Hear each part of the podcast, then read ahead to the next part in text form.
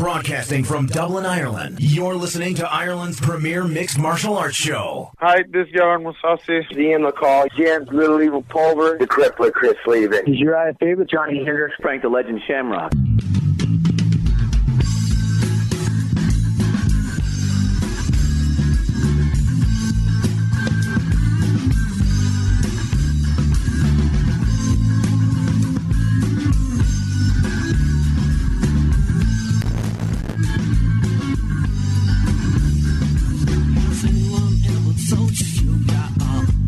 We are back talking Brawls podcast. The birds are singing uh, in Dublin here. It's beautiful. The weather is absolutely fantastic. Out. I'm actually sweating buckets here in Dublin, but not as much so as my partner in crime and colleague all the way over there in the north side of Dublin, fresh back from Hamburg. I am Niall McGrath, and alongside me, as always, Peter Carroll. What a job he did last weekend at UFC Hamburg. Peter, how are you? We're back from Hamburg. Good city, isn't it?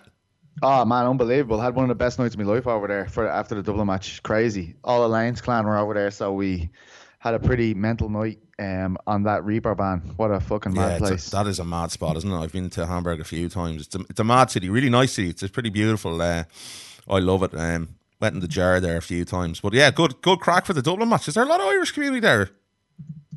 Um, no, there wasn't, but I mean, there was enough. Was there was about there was about twenty people in watching the match, and all I wanted was like I got home that night and I was like, well, I'm just gonna I'll be sitting in my room watching this, you know, just to do something basically because there was so little going on in the card. But um, Dara Lynch invited me out, I had a great time with his whole family. It was. Do you know what I mean? Because I always find like you go to these places and sometimes the whole city passes you by because you're just in a hotel Yeah, room definitely. working. So it was great to to get out and and get a good feel for the city. Uh, the only place I've ever really done that are like in Vegas and places Yeah. like that. You know what I mean? So it was really cool.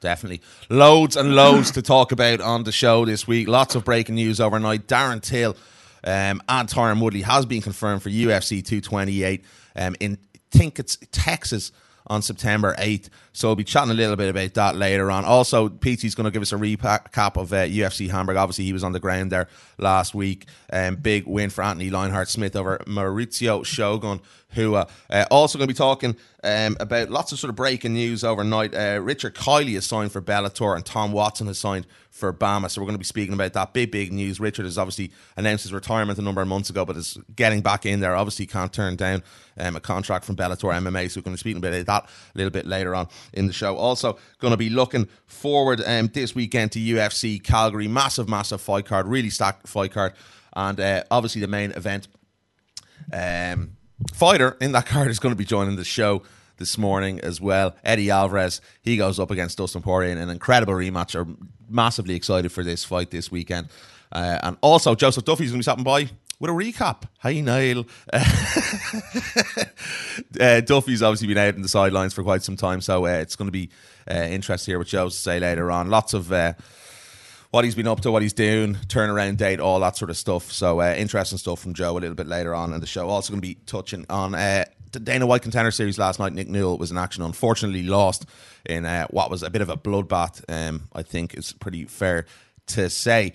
Okay, if you want to get in contact with you catch us on Twitter. I'm at number 4 He's at PT Carroll uh, at Talking Brawls. Do subscribe to the show on iTunes. Share, like, all that good stuff. And uh, on the phone lines, plus 353 838 858 086. Sorry if I'm coming across a little bit muddled this morning. My brain is still sort of waking up.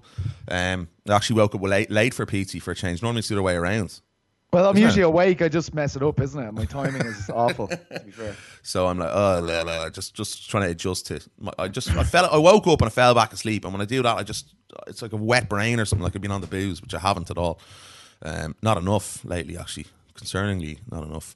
All right, Pizzi, Yeah. Hamburg. How was Hamburg? How was the Germans? Obviously, I want to mention to you first of all. Um, I think good place to start. Very disappointing performance again from from Marc Diakiese. Um, myself and Sean talked about it there last week. It was uh, not, not last week on Sunday. Uh, it was on the on the show with him, and it was sort of very technical performance, um, but yet he's lacking that sort of flamboyancy we used to see from Marc Diakiese. He looks like it's forced almost. A really good performance from uh, Nasrat Har- Har- Har- Hackerpa. what is it? Jesus. Hack press. Hackbrass, sorry. And, um, you know, he reminded me of Kelvin Gastelum. I think a lot of people were saying that, you know, a bit of a beast, a bit of a bull. Um, looks like him a bit too. like. But he was powerful though, man. Every time he, he, he he's a big bull, like he's a, he's a big bull of a young lad. It's the smallest lightweight I've seen in a long time. But uh, what did, what did you think of the, uh, the the fight there? Yeah, no, it was very good. Um, I was in the back doing video, so I'm not going to be able to do a, a concise breakdown like you'd uh, probably get off the Sheehanator himself. But, um, you know, it looked like um, it looked like Haqparast learned a lot from the Drakkar Klose fight with Mark because he chopped out his leg fairly early. Um, but yeah, it was. Uh, I was surprised by it. I really thought uh, Diakiese was far uh, more experienced. Uh, I looked at Haqparast's record. He had he, ha- he hasn't got the wins in his record that say Diakiese has. Yeah. But um, I, I I still think um, I still think Mark's just having trouble putting it together. I think he has fantastic individual skill sets. It's just making them work all together at the same time. It seems to be his issue. Um, He seems to totally abandon the wrestling, which I found strange because you know Mark was so good earlier on in his career with wrestling and grappling. he'd fight that fight. I'd imagine Yeah. he'd take him down because uh, Haqparast is just known for his, his heavy hands, you know. So I, I assume that's what he'd do. Didn't do it, but um, that's three on the bounce. But like, I don't, I, like the Drakkar Klose uh, fight made sense to me, but that Dan Hooker one in the middle really crazy. doesn't. It makes no sense. And Haqparast makes sense, but um, unfortunately, that's just the way the, the cookie crumbles sometimes. I, I don't think uh, he's necessarily definitely getting cut, but um, he's even if he gets another fight in there, it puts him in a very precarious situation. And, and he's done a lot to um, make this his life. He's, he's living over in Florida now. He's trying to make that full time move. So you know, I'd say it's a very difficult loss for him. And, and, and I really, haven't seen him around the, the, the hotel, he was in great spirits. Um, he felt like his weight cut was better than ever. Felt like he was stronger than ever. Had done some new things uh, in the lead up to this fight, with, as far as uh, strength conditioning and, and his boxing. yeah, so I'm sure sorry. he's not happy with the result, but um, you know, we'll we'll see what happens next. But Haqparast was absolutely brilliant. Um, very he, good. he showed a lot more than he's known for in there, and really great win. And it was very nice to see Firas Zahabi standing beside him, endorsing him in the scrum after the fight. Very good stuff. But I mean, there is some good takeaways. The card itself was um, forgettable um, for the most part. There wasn't that big, big draws, and even the local draws to a certain extent. Uh, didn't really go over. Like even Abu Azaitar, who, who was a big deal over there, he seemed to be getting booed by half the crowd and cheered by half the crowd, which is probably a good Yeah. thing, uh, polarizing person. But obviously the big takeaway is Anthony Smith comes in, really, really, like I mean, it was decision after decision after decision. Then he came in and just dropped uh, Shogun after stepping on a short notice. What a fantastic feat for him. He's now in pole position in that light heavyweight division. Especially, well, especially for a title eliminator bout if it should come up.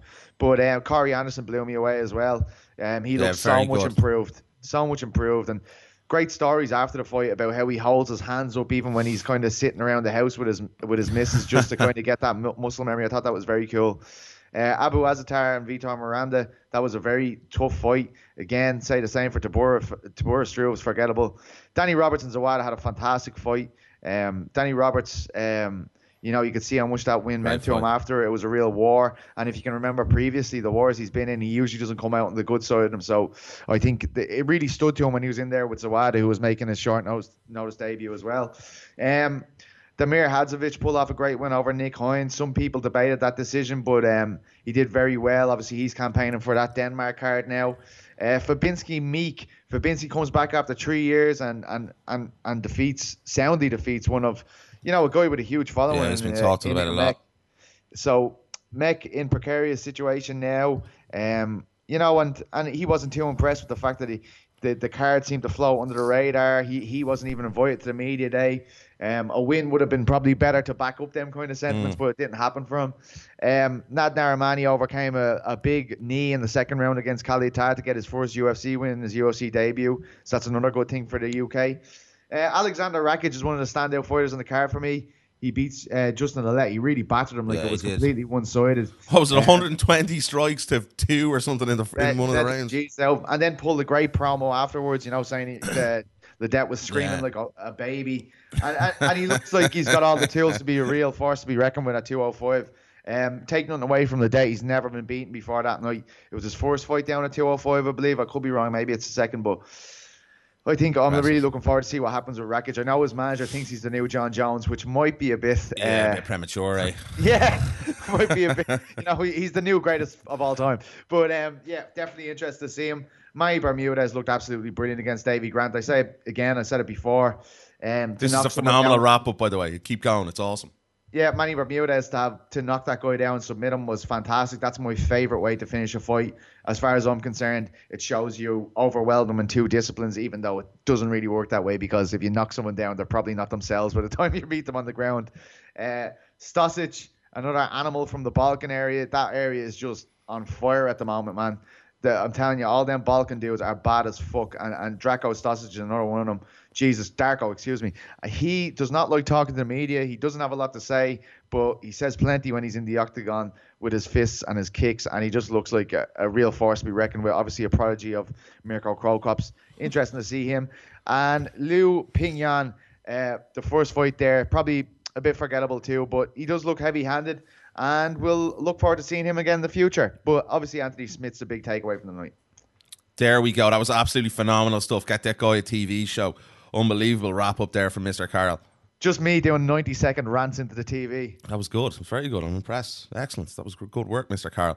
Um, yeah, no, I do agree with you. You know, Lionheart was the big story. But, you know, Gustafsson's out now of his uh, scheduled um, fight. That's going to be interesting. I thought they might have put in Lionheart now, but I think it's ju- just before we. I think we just end on that one there, PT. Um, how far can he go? You know, I look at Anthony Smith and I go, a guy, maybe not the most technical guy in the world, but he can cause anyone problems with that kind of power in, in, in the octagon in that light heavyweight division. And we need guys like that in that division. Yeah, I don't know if he's not technical. Like he, he has a lot of he has a lot of a huge arsenal. Like he uses his whole body, kicks, knees, uh, elbows.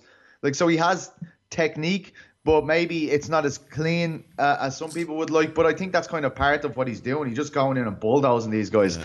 Like if you look at them rankings, there's a lot of old guys in there, and I can't imagine Anthony Smith's the one they're going. Oh Jesus, yeah, I'd love to fight him because on top of uh, having this crazy knockout power.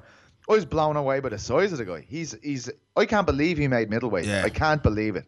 Um, he's an absolute unit of a man. Really nice, a real gentleman with the media. Uh, pleasure to speak to him really before the fight. Really nice guy. So yeah, it's it's a breath of fresh air, and um, can't argue with it. I'm, I'm, looking forward to seeing what they do because let's be honest, the division's all over the gaff, which yeah. we knew it would be as soon as Cormier fought uh, Steve Miocic. Yeah, 100% agree with that. Um, bit of a mess altogether at division. And um, you know, sad to see sort of Maurício perform like that, and it, you know, tough to, tough to watch for such a legend. But okay, let, let's move it on a little bit. I want to talk to you. Obviously, big news overnight. I spoke with him at the weekend on Saturday. Darren Till is getting a title shot against Tyron Woodley at UFC. I spoke to him before that, though. Yeah. Yeah. Did you? Oh, grand, cool. At UFC two two ways. Um, it it's it is interesting, you know, that what's happened, and I did speak about this with Sean as well. Um, in relation to Colby Covington, you got to feel sorry for Colby. Obviously, um, I think he got sinus sin- nasal surgery yesterday. Uh, but still, like a, a, turnaround and to be forced a hand after such a war against RDA just over a month ago, and to want him back in there by September, it's it's pretty crazy from the UFC yet again. Not giving him a little bit more time to sit out. It seems to be as if they're suiting Woodley's requests on this one big time. Um, I don't know if they're suiting anyone's uh, request but their own. Like they need someone to, to headline that UFC 228 card. No, no, but no other championship fight is mm. available than the welterweight title. Well, well so, you know what? Well, why offer and um, what you know why you put Colby Covington and RDA's as, as a interim strap if if they're going to do that if that's their timeline. It obviously wasn't very well thought no, out. No, everything's last minute here. Like, yeah. like, like the the big problem with this fight for me is the fact that you don't get a proper build up to it. Yeah. Uh, if you get a proper build up for it, you get a lot more people traveling to uh, Dallas and stuff. If you can remember, like yes, a lot of people went to the the Poirier fight with uh, Conor, but if you can remember the Mendez fight, there was a good six month build up to that nearly. Yeah. You know what I mean? After the after the Silver fight, it, be, it became the build up. Uh, I think that was March. It hit down. It, it touched down in Ireland, but we knew from about February. So there was a good five month build up here. So it's very it lacks a lot of time to get him over. Um, but yeah, it's it's it's certainly be like as soon as I talked to uh, Darren on Thursday, I was like, well, this is something's happening. Mm. Um, he was a lot more confident than I am, but um, I was even so. Um, yeah, fair he, play to him. He had a meeting on Saturday night anyway, um, with I think the guys from MTK. So that was um that was obviously something that was they were trying to get it over the line. Interesting, but I look at this fight and I just maybe think it's a little bit too early for Darren. I would have liked to have seen, you know, in a, in a perfect world, maybe them give him a fight in the US first before elevating. Yeah, that puts towards, him over. Yeah, yeah, that puts him over for, for a title shot. Um, you know the weight cutting thing people are going to talk about. I thought he looked very very trim in person. Um, i- is, that going to be an issue? Yeah, of course it is. Yeah, The weight cut. yeah, of course it is. Okay. If it's an issue in Liverpool, it's going to be an issue in Dallas. Like even if it isn't an issue, it's an issue because He's everybody's going to ask about it. Yeah. Everybody's going to say it to him. It's going to be in his head. That that's what I said. The biggest thing problem with the Wonder Boy fight is, you know what I mean. Even if he wins this fight, everyone's going to be saying, "Well, did he?" Re-? You know what I Did mean? he really win it? because you're you're gonna you're gonna get people talking about this weight thing now all the time. It's gonna be Mm. on his head. I'm glad to hear you saying he's looking light. Um, it's uh it's something that's been a problem. So of course it's gonna be under the radar. Um, He looks surprisingly light. I was going, Jesus, Darren. You might eat your hat on this one, mate. If Yeah, uh, I know. Listen, don't get me wrong, but like he seemed to be in full game mode. You know, like back in training fully, and did genuinely look trimmer than I've seen him before. Definitely, definitely. So it's good. I'm I'm happy from that front. But um, in terms of a fight, like you, you, you can't pick Darren going into this one. It's it's tough. Like I didn't pick him for his last two fights, and I ended up with egg on my face. Um, but the one thing I'll say about this is there's very clear that um, and something that wasn't prevalent against Wonderboy is very clearly Tyron Woodley has a plan A and plan B. Even even before you watch the fight, Yeah, even definitely. before when you match these two guys up, there's plan A and plan B. As in plan A in one skill set, plan B in a different skill set. I think Darren Till has lots of plans in his skill set, in his wheelhouse, but that that goes out the window as soon as you get put in your back. So it's a it's a very tough one. Um, I don't think anyone has. I don't think. I don't think uh, Tyron Woodley has has fought a harder hitter than Darren Till, but I also don't think Darren Till's fought a guy as experienced, as established, and as successful as Tyron Woodley. So. Yeah, I'd say that the, the clever money's on Tyron Woodley, but Jesus Christ, I'm not ruling out Darren Till. Yeah. Um, I- two listen, times I- I've, I'll tell I've, you- I've had egg on my face. I can't wait for the shit talk. It's it's kicked up a little bit, and you know Darren's going to get into it. It's part of his game. Uh, Woodley's not too bad at himself recently, so I'm very much thing- excited about they- that. Are, are they killing off like the fact that they could have put Tyron Woodley over as this? He could have been built as a star in that Colby Covington fight. There's no doubt about it. Darren Till will end up looking like the good guy because he'll talk so much shit and people love him. You know what I mean? He he come over very well during the fight week of this. I don't think this aligns Tyron as the, as the good guy. What the way Colby would have would have put him over at mass appeal in the US. Mm. I don't think Till's able to do that. I think this is probably this is way more beneficial to Darren Till than it is for Tyron Woodley. Yeah, no, I agree, and I think you know maybe let's look a little bit forward, and, and you look at Covington. What's going to happen to him? He's going to you know chime in with some shit in the next number of weeks, and you know blow the roof. I'm sure, which is going to be really interesting for a potential He's future silly down the line. again. I wouldn't fight Yeah, again, even sit- if they take that stupid definitely. belt off him. Sit I it out. Sit Yeah. it out. 100% agree with that one. It's it's it's not worth his while. But the UFC may force his hand and say, you know, you, know, you they've done it before with other guys. You know, you have to have another fight before you get in the title, even after losing his um, his interim strap. But I'm listen, man. I'm very much looking forward to this. But I do have to favour uh, Tyron Woodley going into this. But listen, it's Speaking be, speaking of um, too much too soon, Yoel Romero versus Paulo Costa. yeah, another. It, it, it's another surprising one. I was I was someone asked me that last night, and you know it's just. I thought Yoel Romero was going to 205 anyway after the last fight. so- just just presumed and, it. And Weidman v Rockhold is that to be announced at middleweight. Crazy. Yeah, connection with lost. Um, Romero's team aren't even um, fully on board with it because he's he's he's just coming off an injury or he's he's hurt or something. So it's listen, what are the UFC at, man? It's just crazy. Stupid, stupid matchup for Costa. Like it's the stupidest. Like I mean, this guy is a is you know a brawler. T- to be honest, um, he's not he's not a uh, pinpoint striker. Um, he hasn't really he hasn't really had to show his ground game because he's just bulldozed through guys. But like Johnny Hendricks in the condition he was in is very different to the Yoel Romero when i- now, even though Yoel Romero was a lot older. But it's, Yeah. I think it's stupid for them to accept it because you know there's a good chance Yoel's going to go in there, miss weight, he's going to accept the fight and end up losing. I don't think he loses that fight. Yeah, I, yeah you don't know if if if he's going to. Let's be honest, Romero's a bloody good fighter. Costa's obviously an I animal think as well. I think Romero's the greatest, the, one of the greatest middleweights to never win a title. Like I, I, uh, That's what I mean. No, that's what I I'm. like. Costa, what has Costa done? Like he's he's beaten guys who are done. Like, I'm agreeing with you. This, I know this is what I'm saying, but I'm saying it's it's silly for Costa to to maybe go down the lines of taking this fight. Yeah, like uh, like I, I like people are laughing at when. Yeah, you look at this match and then like so many people were onto me after Stylebender's win over Tavares and they're saying like, you know, I did, I did the interview with Eugene Bareman where he's like, mm. you need to make Costa and Adesanya now, and people are like, oh, that's a ridiculous fight to make. Yoel Romero v Costa is way more ridiculous. Yeah, I agree. because because because right, this guy's a striker and he's a massive power, such a great prospect. He's not gonna he's not gonna look that like he's not gonna have that glow off him when you watch him possibly being held down for 15 minutes. Like and and Yoel Romero is completely capable of doing that, and his other opponents haven't been. Like even Johnny Hendricks is a fantastic wrestler. Don't get me wrong, but he's just he wasn't the same guy as I said. Like he, he wasn't the same guy that uh, fought GSP when he fought um, Paulo Costa. Uh, it makes like Yeah. uh, you know it, it it's it's we we probably shouldn't even get on our high horses about it because I mean I feel like every week we're talking about how stupid it is putting a prospect against this guy and that guy. So that's the crack. Yeah, and the plus is you know, I think Ariel. It's Megan Anderson. It's Megan Anderson v Holly Holm all over again. Yeah, I think you know, Yo's team aren't too happy with the fight announcement either, according to Ariel Helwani last night. Premature, in my opinion, but Who um, first reported it? Brett. It was one of the ESPN guys. Yeah, I'm not too sure, but um, it's it's it's it is. It's sort of it's one of those uh, for Costa's sort of risk outweighs the reward, all that sort of crap.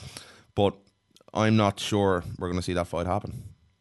Like uh, the sensible thing with if Yo I don't even in care if it doesn't happen. You know what I mean? Like Yeah. it's yeah. The sound of the the wonderful matchmaking again in the UFC. Um, okay. Let's talk about matchmaking for a second. Jude Samuel does the old move to Bellator, and next of all, we have Richard Kiely Yeah. being announced. Uh, Richard Kiely, of course, who told uh, our homies at SevereMMA.com that the only way he'd return was if Terry Brazier would fight him. Who did Terry Brazier recently sign for now? Was that Bellator as well? Bellator mixed Who did who did Aaron Chalmers recently start tweeting about being one of the fights of the year if they could make it? That was uh, that was again Richard Kiely and Terry Brazier, and I felt that fight looked a bit strange in the lineup because I mean some of them were Till versus one Till versus uh, Tyron Woodley, the other one was like Conor versus Khabib, and then Terry versus uh, Kiely in there. So alarm bell suddenly went off when I saw that. Um, I'd say that's the fight they make. Um, and I don't know what that says about Richard's place here. Like, are they trying to use Kiely to put Brazier over? Um, but I guess if he goes in and wins the fight, he takes all the momentum. Which, but like, I mean, It's an odd. It's an odd, it's an odd matchup, man. Oh, stop! But like, I mean, say what you want about Kiely. How the how does he manage to do this? Like, I mean, it's it's something that, like, yeah, I can understand. All very like more experience for it is being jealous and well, not being jealous, but just getting annoyed about it. But show me another guy who can actually do that kind of stuff. Like, how did he how did he get signed to, to Bellator as a two and one guy who retired a couple of months ago? It's absolutely mental. Because like- he's such a fucking annoyance on uh, social networks towards other fighters. It's crazy. He puts comments up on everything. Like he haunts them. He gets blocked from everyone. And I think they look at it and the way Bellator's sort of gone at the moment, Obama, that you know they like creating stories ahead of actually really good fights with a lot of substance behind them. And I think that's what they're doing again here. Um, if we're honest, but listen, him and Terence Brazier have been talking for years. Smack. Like this isn't the first time these guys have gone off on each other. It's been a long, long time. Terrence, Terrence, Terrence this, Terrence that, Terrence everything. it's fucking it's funny stuff. But you know, I'm not I'm not too sure whether it's the wisest decision from um the the Bellator brass. And Jude Samuel is the new matchmaker at, at Bellator, is that correct? Yeah? Yeah, as far as I know, and, and a lot of people are doing this is going to be some serious, um, serious posturing, um, from from uh, Bellator to BAMMA. They think this could be kind of you know one flexing one's muscle, because I mean the thing about it is if you're going from Bellator from BAMMA to Bellator, you know where all the contracts are out there. hundred percent. I mean, he's in a massive like that is a very valuable asset to have, no matter what promotion you have. And I'm glad because we were just talking about a few weeks ago how Jude was, you know, well known as one of the best best uh, matchmakers in Europe, and then he just to to hear him synonymous with that BAMMA brand, and now. Obviously, with, with BAMMA moving into the UK and Ireland, uh, well, hopefully getting a live TV deal as well. But like, I'm hearing a lot of talk, a lot of talk. I think like it could be a, could be like 30 fighters here. Like, Yeah, well, then, as they, you know, first for, first things fucking first. Let's get a, a TV deal in place, and I don't know. As I said, like last week, I don't know what that big fuss and song was made about that DAZN crap when you can't even watch it here in Ireland or fucking the UK. Like, so listen. Hopefully, it is going to happen. Um, you heard about the UFC as well. That's that was an interesting one. This new Eleven Sports thing. Yeah, um, I- I don't- look, like It's annoying. Jim was. Uh, I was with Jim Jim Edwards when he confirmed that over there, and UFC certainly had a big reaction to it uh, in um, Hamburg. But like, uh, the like the way I was chatting to him, like uh, it seems like he has good sources there with people that are actually in them industries. Um, but of course. UFC are telling me that there's still several several parties interested, but you don't know. You know what I mean? You don't know if they're saying that because they don't want it to be announced yet. Yeah. But certainly, I couldn't confirm it. But I, then again, I don't have sources in Eleven Sports, so I mean, it's a new thing. But like, I'm not willing to shit all over it just yet. Yeah, but it's just it's just messy again. You know, there's no real home. You know, we look at what BT Sports did with it. They But nothing's happened. Nothing's happened yet. yeah, though. nothing's happened. But it yeah, Like, I think most of the stuff that's come off from the back of the report is speculation. I think, um, you know, people going, ah, what, what's going on?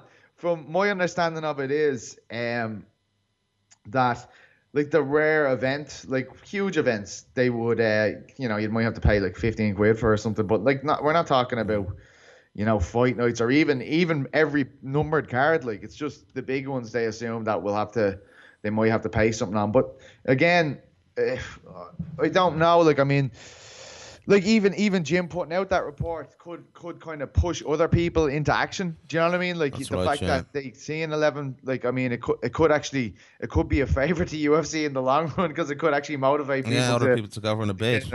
yeah. because they'll see it as an eleventh hour swoop kind of job. Sky would be the ultimate destination, but listen, um, you, you'd you'd really worry about their general long term interest in it as well. So, li- listen, that's it's all crap talk. We'll we'll we'll uh, we'll talk about that later on when we get more substance behind any of these um, reports. Anyway, because it is a long, long way off. Anyway, I think it's what the ESPN deals up in December or something like that, or October, November, around the, the rear of the year. Okay, let's get to it. First interview today, I caught up with Joseph Duffy um, to talk all things about uh, him getting back in the octagon, how the injury's going, um, and a lot, lot more. Okay, so we'll be back, obviously, talk Eddie Alvarez, UFC Calgary, uh, Dana White Contender Series, and um, your questions. All right, cheers. This is Eddie Alvarez, and you're listening to Talking Brawl. He's back on the show. This is, it's been a while. I haven't spoken to this man uh, since Brooklyn on the show. He was on uh, the show. I think we did a Facebook Live over there in the Fighter Hotel in Brooklyn um, just before um, the carnage that was UFC 223. Returning guest of the show. He's on the sidelines at the moment, sporting a, a lovely red t shirt there. It is Mr. Joe Duffy. Joe, first of all, my friends, how are you? Good to have you back on as always. Not so bad, Niall. Not so bad. Yourself? Good, yeah, yeah, not too bad. Can't complain. It's it's late enough here, but uh, I'm just in the door from work. But always uh, enjoy talking to you, Mister Duffy. Joe. First of all, mate, we have to ask you, how is the shoulder? How, how's the labrum? Yeah, it's it's getting there. Um, it's been slower than than I would have liked. Uh, like obviously, I, I was lucky enough to spend some time in the in the UFC PI, and uh, and Heather was looking after me there. You know, and um, you know, she, she got me moving it pretty quick. You know, a lot quicker, and, and I think.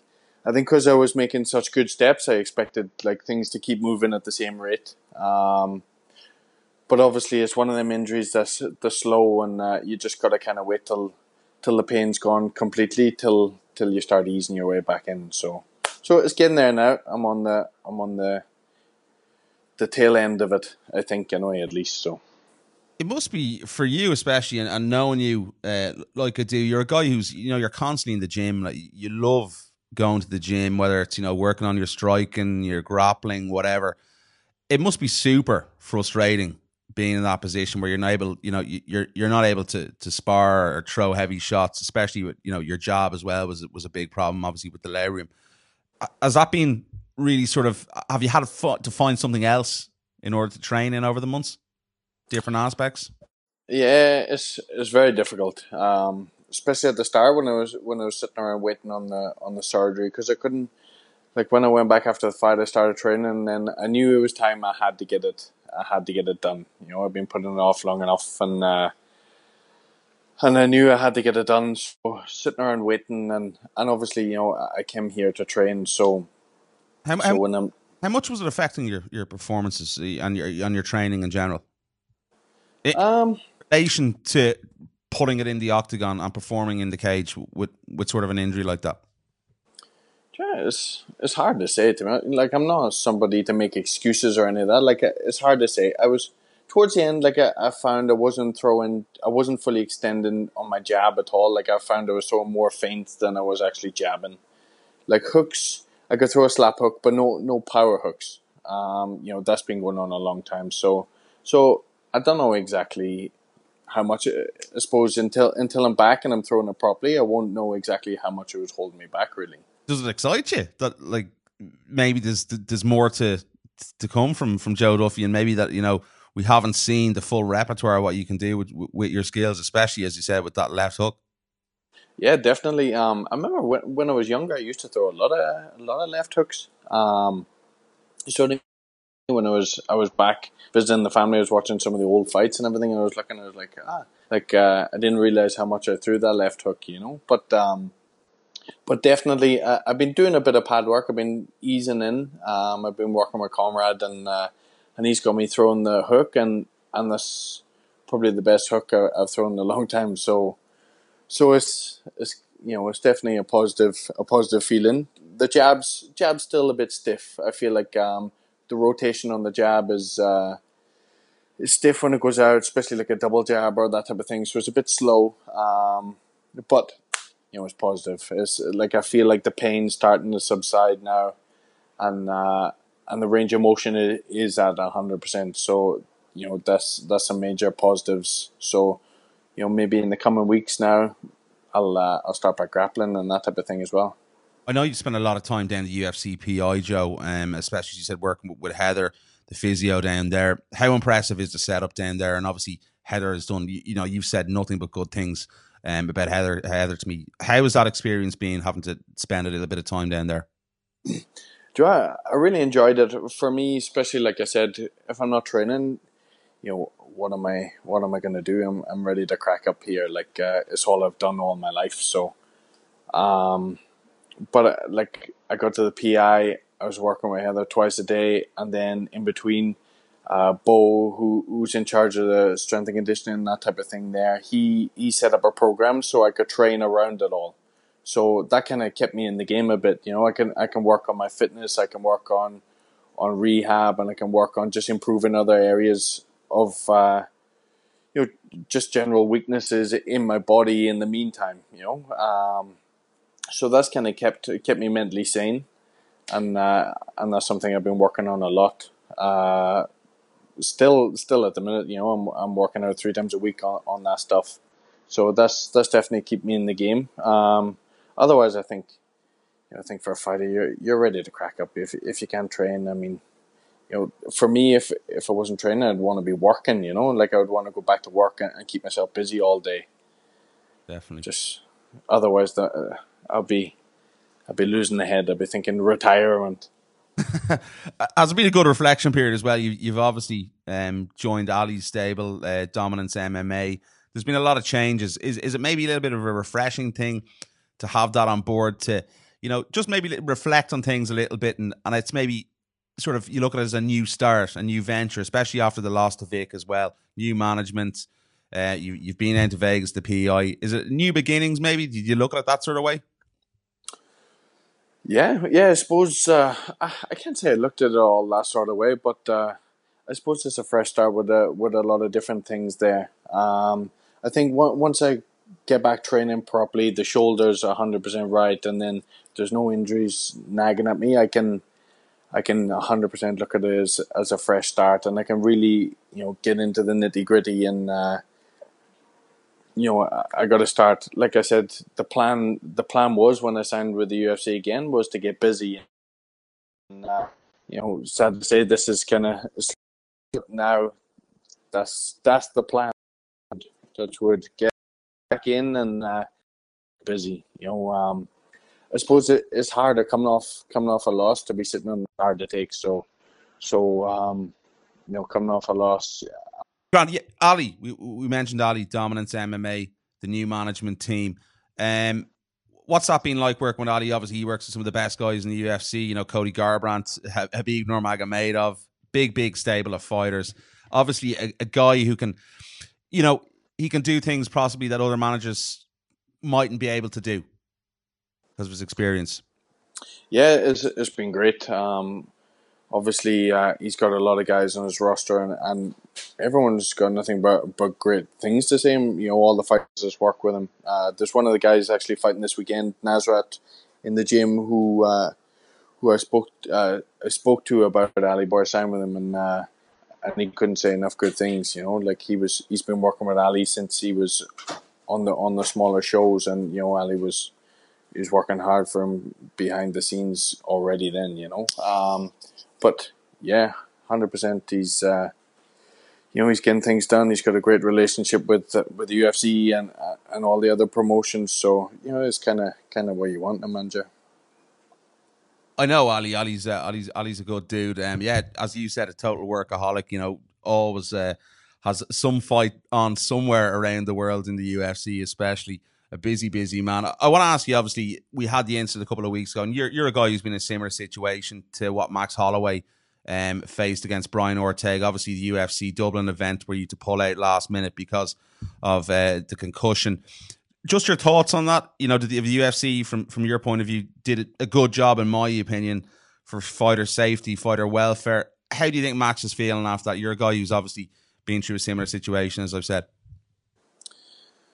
Uh, yeah, that's it. Obviously, you know, in this job, it it comes with these occupational hazards that uh, that like you're sparring. These things are going to happen. Um, obviously, you know, we, we put everything in place so it doesn't happen, but, you know, these accidents do happen. And, uh, you know, touchwood for Max, he, he has a 100% recovery. I know, uh, I know there's a few different reports coming out saying it was something to do with, uh, with the, the water loading or something, or the possibly a mini stroke or something. So, you know, touchwood, uh, you know, all ends up positive for him and, uh, you know, his health as well. And hopefully we see him back in the octagon. But, yeah, I, I feel like uh, I feel like it's something that the UFC are, are quite good with. You know, like um, like I spoke to Dana at the Dublin show, and uh, and I apologize for it because obviously, like as it was heartbreaking for me, main main event in in Dublin. But you know what he said to me, he said, you know, uh, health comes first. So you know, I, I appreciate him saying that, and uh, I think uh, I think it's good that the UFC didn't put the pay per view numbers ahead of ahead of their fighters' health. Definitely, you, you mentioned that there, and it, that's been sort of branded around. A lot of people obviously thought that it might have been something to do with the weight cutting issues, which which led to Max's injury, and that's sort of some reports that we've seen coming out saying that.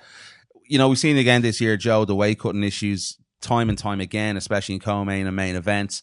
Um, is that something that that you've even considered? Because I know you're a big 55er maybe making that transition down the line to, to 170? Because I know you, you sort of mentioned it before because you are a big lad for a, for, for a 55er.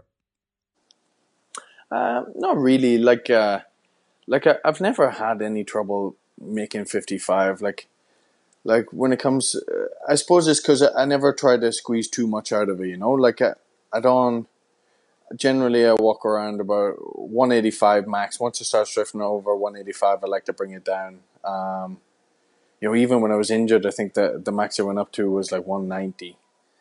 Um, and you were in Brooklyn, you're eating like a heavyweight. Uh, you weren't doing too bad yourself now. Uh, the, them spicy wings put manners on you. It didn't. Uh, um, but I don't. I, I just think for me, like I know if I if I diet, it'll be right. Ten, eight to ten weeks, like fifty five is never an issue. Like uh, I always work with Lockhart the week of the fight. Um, I like to, I like to turn up and, and he takes care of everything. I haven't got to think about weight. You know, I just all I think about is is the fight. Um, but like I think anybody who's trying to trying to push the push the envelope's always going to struggle. Like for instance, the the stipulations with the the weigh-ins, like they're talking about going back to afternoon things and everything, and like obviously it's miserable, you know. Like uh, the most miserable part of it was you make weight, you hang around. The worst bit for me was sitting on the bus and then going to the venue, then messing around, like messing around at the venue until you can actually step on the scales. So that's a long drawn out part, but it's not like uh, it's not like I'm cutting a ridiculous amount of weight to the point where if I weigh in the morning or if I weigh in the afternoon, that is going to make that much of a difference. You know, like I, I'm gonna I'm gonna do the healthy way. I'm gonna I'm gonna cut this a sensible amount of weight. I'm gonna make sure I'm rehydrated and uh, and that's it. I think I think the main problem comes in when you're when you're trying to cut just way too much weight and obviously it's So- it's a tricky one. Are you like in the sort of belief that it shouldn't really matter what time you aim, whether it's evening or morning, that a fighter should maybe be fighting closer, as you said, to your weight and be able to make the weight where they're not absolutely killing their body? I think um, I think the afternoon, like obviously, gives you at least twenty four hours. That's like you won the twenty four hours. Like at the same time, you don't want athletes going in dehydrated, like fluid around the brain, you know, lacking that type of thing. Um, I think I think anything twenty four hours or whatever within the twenty four hours, but I think I think with the early morning weigh-ins, it was just the the ease of it. You know, you you go downstairs, you step on the scales, and uh, and that's it. You know, it was beautiful. You know, wake up early, cut your weight, or cut your weight the night before, and, and go downstairs and, and step on the scales. I think most But favor of uh, of them. It, it seems to be the, the majority of the fighters on, on the roster have come out and said they are. Yeah, yeah. I, I would say like even myself, like I'm in favor of it. Of course I am like I don't want to be sitting on no bus all all mangled up, you know, like like dry mouth and uh, like your ears going funny like popping. But but uh it's you know, I think as long as you're doing a sensible whichever way it is, you you know you're gonna step back in the octagon healthy, you know? Like it's it's not the end of the world. It's just it's a bit of misery for, you know, but that's how it was before. So, you know, if that's where we go back to, that's where we go back to. Is I think I think the main thing is is to to kind of cut down on, on the people that's pushing the envelope. You know, like and and I think they're trying to. Um, like uh, I know I was speaking to Clint, who's, who's the head of nutrition at the UFC PI, and uh, they got they got a scale there. I don't know. I don't know enough about it to to give you any Yeah. any real info on it. But uh, but the scales basically tells you exactly how much muscle you got, how much water you got, everything else. So like they're talking about transporting this around to each event, and um, and at the event then they can they can look and see okay you're turning up at this weight you got this much weight to lose they can tell you exactly if you can make that weight healthily so i think i thought that was a great approach you know like Definitely. you cannot you can't argue with the numbers in that sense Definitely. Okay. Um. You know, people want to know when when when's the turnaround? When do you feel as though, um, is there a date in mind where you think you'll be you'll be good to go and get back in there? Uh, yeah, actually, uh, I spoke to Ali there today. Um, you know, as long as the shoulder keeps going the way it is, hopefully, uh, November, December would be would be ideal. I want to I want to get one in this year, definitely. Um, like I, I was eyeing October. That was that was kind of when I had in mind, but I think October is going to be a bit too soon. So, touchwood, November, December. Um, Doctor's gone along with that as well. uh, last time I spoke to I spoke to the surgeon. He gave me the all clear. Uh, like I told him at the time I was looking at October. He said if there's no pain, he said you're good to start back training and so on. So so one thing he said was uh, there was still a bit of atrophy around the muscle. So he wanted me to to work on on uh, heavier weights. You know, heavier weights. So I've been kind of I've been doing a bit more lifting, doing a bit more rehab, but stepping it up a notch to, to make sure when I go back in, then he said, then the pressure won't come on on the surgery itself; it'll come on the muscles surrounding the surgery. So, so that's kind of been my priority for the last month, and uh, within like the next week or two, I've been thinking about starting back grappling. You know, touch wood, there's no there's no pain or whatever. Good stuff. Looking forward to seeing you back in there. Just one last one for you. Um, d- does Ireland's number one Joseph Duffy see um, Conor McGregor, uh, Khabib Nurmagomedov by the end of the year? I don't know. There there seems to be a lot of talk. Like I, I was always gonna like I always thought I'd be surprised if I seen that fight. To be honest, but uh, yeah, there's a lot of lot of talks around it. So who knows? Who knows? Like obviously, uh, Conor's coaches is is talking about it as well. So I don't know. I'll uh, I'll I don't know. I'll believe it when I see it. Let's put it that way. Joseph, always appreciate the time, my friend. Looking forward to seeing you get back in there. As you said, hopefully at the end of the year. Appreciate the time, as always. Thanks, Niall. And that was Joseph Duffy. Um, always a pleasure to have Joe on the show. Um, massively looking forward to seeing him get back in there. More or likely towards the end of the year, I'd imagine, from what he was saying there. October, November, December, around that time. Um, and the injury seems to be healing up nicely as well, which is good news for Mr. Duffy. Hey, Niall. but yeah, um, I'm excited to see Joe back in there. And um, yeah. Are you, Petey? No, I'm only yeah, yeah. No, I'm looking forward to seeing Joe back in.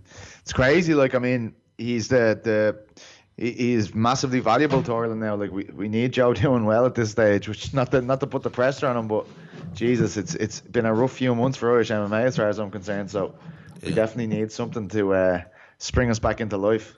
you get an excitement off Joe there because the shoulder's been screwed for so long that I think he's uh, actually excited to see how much he can do with that left hand because you know he wasn't even extending jabs or anything fully before, which is, is crazy for a number of years.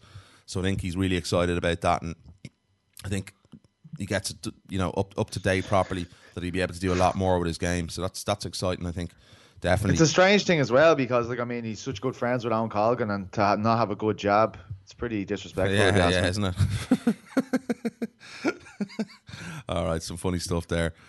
Um, if you've never checked out some of the videos, I think they did one for Boyle Sports a couple of years ago in a pub in Donegal. It was it was absolutely hilarious. That's one of the best ones I've ever. And I think they were generally jarred as well, which is the funny thing. But it was I great, heard, I heard great the joke of drink till the cows come home. Yeah, he doesn't drink anymore though. Ah, Jesus. Yeah, fair play to him. Tough thing to do, States especially being a paddy as well. But I'm sure it's a lot, a bit, little bit easier over in Canada. Those Canadians are boring shower, a lot of them. That's Doesn't controversial. that make one. it harder? Maybe a little bit, but nah. You probably want to go to the, the boozer by yourself a lot more, which is probably pretty lonesome. But Yeah.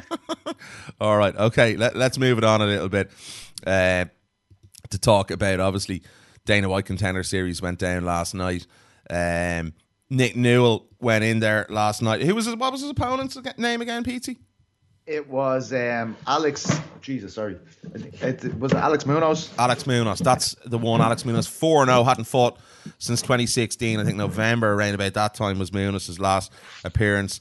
Didn't end very well for Nick Newell, unfortunately. Um, Bet the I- brakes off him. yeah, apparently it was a it was a bit of a bloodbath. Um, Just was watching it there. It's um, you know, spent a lot of time underneath the guy. Got battered, to be honest. Um, very feel sorry for Nick Newell. I feel like he has a fantastic story. Um, I feel like he's always he's been on the verge of this a couple of times and always looked perfect up until that the, the you know it, it's that Yeah. time to to finally prove it that that ultimate proving situation and, and he came up short first against Justin Gaethje and of course now Munoz. Um, Dana was never really behind it though. I, I don't feel. You know, he's backtracked a bit this week. I think with the amount of publicity that Newell has been getting um, in the lead up to this fight. So, you know, maybe maybe the pressure was so on you're him. gonna have to tell me what you're There was about. there was a lot of uh, tweets from Dana and stuff. Oh, Nick Newell, uh, you know, comes in here tonight. What a story! All this stuff, and you know, Dana's publicly said in the past that he wasn't really open to signing Nick Newell. So it's just a bit contradictory in Dana's point. I think Dana jumped on um, maybe a lot of what the media are reporting on the public excitement around Nick Newell getting in there last night. So Yeah, but that's that's surely not um. it's not a bad thing. Not a bad thing. Yeah, no. it's not a bad thing, but it's just typical Dana, um, is what I'm saying. But yeah, it, it, does that rule out Nick Newell ever getting a shot in the UFC? Aye. Not ever, but I mean, certainly does now. Yeah. But um, the last time this kind of happened, we saw him kind of retire. You know what I mean? So we'll have to see what happens. Yeah. Okay. All right, disappointing stuff for, for Nick Newell, but still a phenomenal story. And if you're, you're not aware of Nick Newell, go check out his story. It's absolutely uh, incredible, uh, and he is some athlete and some fighter. Um, in there. Okay, massive fight card this weekend. Um, and I think just before um, we talk about the main event, we're going to talk about a couple of the fights on the card. I know you're very excited about this one, PT. I am too. Ah, there's re- it's it's one of the, it is it's one of those cards where you go, this is a bloody good Ah, card. Joanna Joanna Jędrzejczyk is back in there. We've Jose Aldo against Jeremy Stephens as well, and obviously the main event, which we'll be talking about in a few minutes time after we get to that interview with Eddie Alvarez. Um, he goes up against Dustin Poirier in a rematch. It, it is a good one, isn't it? Yeah, Calgary. card. Let's just hope it's better than the last card that was in Calgary. Remember UFC two, 129? Yeah, Favorite yeah. That was awful. Yeah, I can't. I don't think you can miss with those uh, with the main card anyway. Yeah, it looks savage. can't. Absolutely savage. Anthony, before we talk about the top three in the card, you know, lower down that you're really looking forward to. Yeah, um, I'm looking forward to Hernandez and Aubin-Mercier. They open the main card. Um, always love watching Jordan Mein fights. Jordan yeah. Mein, Alex Morono. Uh, Hakeem Dawodu, the the Wodu, um, is the guy who was over in SBG, and everybody was talking about how great he was. But then Danny Henry took him out with that quick Mm, guillotine. Um, so that would be good. But I tell you. And like for, for two experienced guys meeting on the card as well, Makdessi and Pearson's gonna be a fucking knock. What a They slobber knocker. box the fucking heads off each other, man. That's gonna be a sick one. And yeah, Makdessi's actually working on Roufusport now. He's gym hopped all over the place, that fella. Um, Kajan Johnson and Islam Makhachev. I like that one as t-shirt well. business going? What? His t shirt business? Don't remember he, he fucking didn't pay a lot of uh, oh, yeah, for their yeah, sponsorship yeah, yeah, yeah. Fear the Fighter. Was that it? Yeah, oh, look at that. Jeez, I, I, I never got that that, was name. it. Yeah, yeah. He, he he lost a few friends in that one, definitely. But yeah, a bit of a gym hopper. That is a cracking fight. Like that's just going to be slobber knocker in the feet. And I do like Kajan Johnson and Islam Makhachev as well. Um, and I I was actually the guy, as you're saying, Dawe- Du- Dawodu uh, is fighting Austin Arnett's pretty impressive as well. He's a product of Dana White Contender Series from last season, so that's an interesting one too. Um, okay, Joanna Jędrzejczyk against Tisha Torres. I look at this fight and I look at the speed of Tisha Torres, the trickiness, and obviously the technical ability of Joanna Jędrzejczyk. That's the interesting element for me here, Pete. Torres is obviously on a good run. Joanna, I think maybe she's going to have mental issues to deal with. I don't think she's been as strong, obviously, after those two losses to Rose Namajunas. But for me, if she does get a hold of Tisha Torres and able to track her down, find her range, it's going to be a long night for Tisha. Yeah. I'm just interested to see her fight someone that isn't Rose Namajunas because yeah, true. she just battered everyone really up, up until she fought Rose. So yeah, I, I want to see if the old Joanna is there. You know, I'm not going to lie to you. On press row, a few people were talking about Joanna and they were talking about Marc Diakiese, two people who went over to uh, ATT and and maybe maybe haven't looked the fighters that we thought they were. So I mean, I think they have that kind of uh, they're under the microscope a bit in that sense. Like, how are they handling prospects? How can you get uh, you know be given the the best women's strawweight in the world and the best um, one of the best prospects in the UK and going to mess it up? Um, so yeah, well, not mess it up. You know what I mean? Like, I mean, the, the results speak for themselves. Well, I, well, I said So, I. I said I didn't think Mark was, you know, from talking to Mark quite a lot, and I, I don't think Mark was 100 percent happy over there. He just felt maybe he was a bit homesick, not totally invested in ATT. But you know, that's that's for Mark to make that decision, not me. And and I think maybe the same with Joanna as well. Well, like Mark's doing something that uh, we saw other guys do before. Like, I mean, usually with ATT, you do everything under the same roof as ATT. You do your strength and condition with ATT, you do your boxing, you do blah, blah, blah. He He's kind of branching out and having yeah. a look at a few other people. We saw like some Mirsad Bektić do that in the past, and then they uh, inevitably moved on. I'm not saying that that's what will happen with Mark, but it's just just interesting to see how this goes now. Like, Yeah, I agree. What? How do you think it's going to go? Do you think you want? Do you think Tisha Torres, her pace, her speed is going to be an, a massive issue for Joanna here?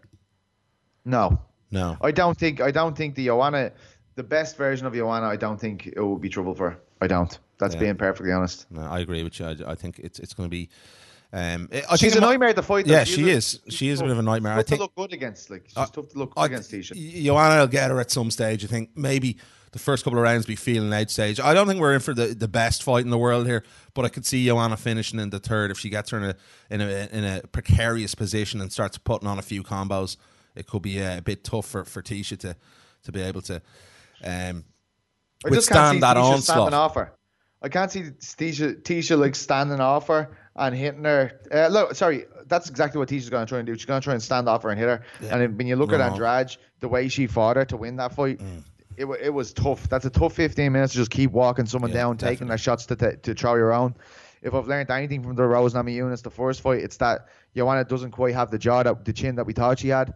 So that's a dangerous business if Joanna's going to get into mm. walking Tisha down because Tisha can hit you and move very quickly. As you said, our speeds and our footwork is some of our best assets. So just interesting to see if she can do it because three in a three losses in a row would be Yeah, oh. a calamity for Joanna. We'd be talking like Pettis material at that stage. Well, it's pretty crazy alone to see Joanna third, you know, third fight on, on, on a fight card here. But yeah, no, I think Joanna, I think Joanna's going to have too much. But I do the one area I think to look out for this week as well is, is Joanna's mindset. See where it's at because, um, you know, those two losses will definitely have damaged that ego and hurt Joanna. But uh, definitely one she's going to uh, win for me. I reckon third round stoppage in this one. Um, I'm going. What's your prediction, sweet cheeks? decision, decision, Joanna. Yeah, there we go. Peachy's going with decision. Decision. Decision. Go on, I am the greatest in the world. Okay. Uh, ooh. Funny little element to this card. Uh, Jose Aldo, obviously in the co-main against Je- Jeremy Stephens, and Eddie Alvarez, obviously against Dustin Poirier. Uh, two guys who've, who've lost to Mr. McGregor. It's just, just, just sort of funny. Three guys actually. What am I saying? Um, in the top two fights in the co-main and main event. Jose Aldo back in there against Jeremy Stephens. I worry for Jose Aldo in this fight against uh, who the fuck is that guy in Jeremy Stephens. Listen, I have to fancy Stephens in this one. I think, you know, we looked at the fights against Holloway, Jose Aldo. I'm not so sure Aldo really wants it anymore. And I think Stephens does. Like, I question whether we're going to see very much more fights from Jose Aldo in the UFC going down the line. Wh- What do you expect we're going to see out of Jose Aldo this weekend? It's very interesting. He's been flying under the radar quite a bit as well.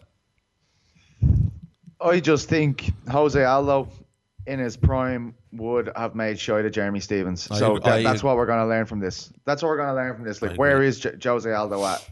We think we know. You know, we think we have a good idea. Um, have we haven't watched him a bit? Like, we don't think it's there yet. But it's the type of opponent that Jose could look really good against if he if he's on song. A guy that's bearing down on him and trying to land haymakers. That's pretty much exactly what he wants. You know, so um, yeah, I, I, I want to see I, I want to see the the old Jose. I miss watching the old Jose. Yeah, so we all do. let's let's see what it's about. I mean, I think, there's I no think, I there's no tougher test of metal in, in the featherweight division than Jeremy Stephens. I really don't think there is. I, I, yeah, I, I agree. I think it's more of a psychological element for, for Jose, though, because those two losses, I think, really have damaged his ego and, and dented him quite a lot. Because we saw Frankie Edgar at UFC 200. It was a really good performance when he beat Frankie. But then you have a guy, momentum, like Stephens has, Doo Ho Choi, your boy, the super boy, and Josh Emmett, taking them out and really good, Controversial. controversial fashion. it is. He has been impressive to me in the last couple of fights. Um, and I just think he's going to have too much for Jose. I think Jose's mind isn't going to be there. That's just my uh, opinion and thoughts on this. And I wouldn't be surprised. I think we could have a fight of the night here. Yeah, yeah, it's it's definitely well, like yeah, but then you look at the main event and you go, Well, that no. true. Yeah, no. Who I think, you, I think any, everyone thinks the same thing about that main event. You know what I mean? It's gonna be mental who, who are you going with? for Aldo and Stephens. Yeah. Aldo. Are you? I, I, I just fancy the momentum of Jeremy Stephens, the unknown in, in Jose's mindset going into Well, this. Well, depending, like I mean, if he illegally knees him in the head and the referee doesn't mind, like I mean, then then Jeremy Stephens. you know what I mean? All right, okay, it, it is. It's going to be a really good fight. Can't wait for that one um, on Saturday night co-main event. Before we get to the main event, let's get to the interview. He does headline this main event uh, against Dustin Poirier. Returning guest of the show, always a pleasure to have uh, Mr. Eddie Alvarez on. So we'll be back to talk about that fight, how we see that one going, and your questions. Boom. Hi, this is Hazel Gracie, and we are talking with fucking bras. I got a text from the guy from One Direction telling me God bless you.